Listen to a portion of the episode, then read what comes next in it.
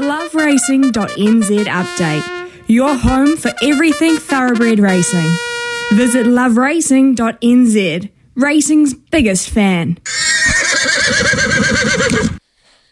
Trialling at Te Awamutu and Foxton today, uh, Cambridge Synthetic tomorrow, Riccarton Synthetic Thursday, then the Wanganui Guineas and the Riccarton meet on Saturday on the turf. So that's what's coming up this week. Before next week, we've got, of course, the Group 1 Tarzino Trophy. Fantastic. But there was a, a big moment in racing over the weekend, Brian, actually. Come on, Brian. Yeah, absolutely, Come- there was. Come, come on, Brian. Absolutely, Sa- there was. Sa- Sa- Sam Spratt, friend of the show. Yeah, yeah, Spratty, a good oil host. Um, well, last when I did talk to her when she was probably about twenty odd wins away, I said, "Well, you know, do you have plans to get to the thousand? It wasn't big on her mind. And then as she edged closer, she did say, "Well, that might, you know, I might uh, come back to hosting after I hit it. Um, I can't see that happening though. She's in bloody good form and going going bloody well."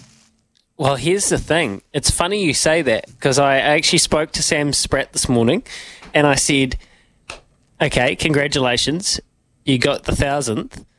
But unfortunately, you can't retire because Balclair ran so well on Saturday. So she rode Balclair, the the uh, who she won a Group One on last year, and Balclair came from pretty much last on the bend, ran past Pierre and flashed home for third or fourth in the Group Two Foxbridge Plate. So now all of a sudden, she's looking probably at that second day at Hastings over the mile, thinking, "Gee, there's no reason I can't win another Group One here." So I think we're a bit buggered, Brian. Yeah, mate. Yeah, I think we're going to have to let her get a few more group group ones, and then uh, maybe cop a suspension at some stage, and we, we might be able to get her back on board the oil. That's exactly right. So Bell Clear goes to a ten dollar third fav- fourth favourite, third favourite for the Arrowfield Stud Plate. La Crique Legarto, Sharp and Smart, and Bell Clear. I mean, all of a sudden, like that, she's she's back in a Group One hunt. Good on you, Spratty. awesome. So that. That was a fantastic result. Thousand winners, that's no small feat, especially after that gnarly injury she had when she was just a kid, really.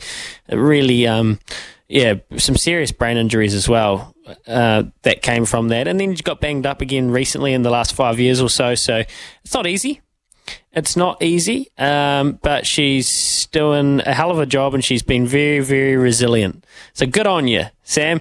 And uh, I guess the, the season in general is only just starting, but oh man, it heats up quick. Phil sent a text. Hope you got on an English gambler, Louis. I didn't, Phil, but I will tell you I was mightily impressed. Very, very good win. Very good win. Good trainer, actually. Yep. Yep. Good horse people there. Anyway, Gordon Findlater's coming up. He, doesn't mind that we dabble on the ponies from time to time, but we're going to talk basketball, we're going to talk motorsport, we're going to talk cricket with Gordon. He's a Newshub sports reporter down this part of the world in Christchurch, and we'll catch up with him very shortly on the bulletin.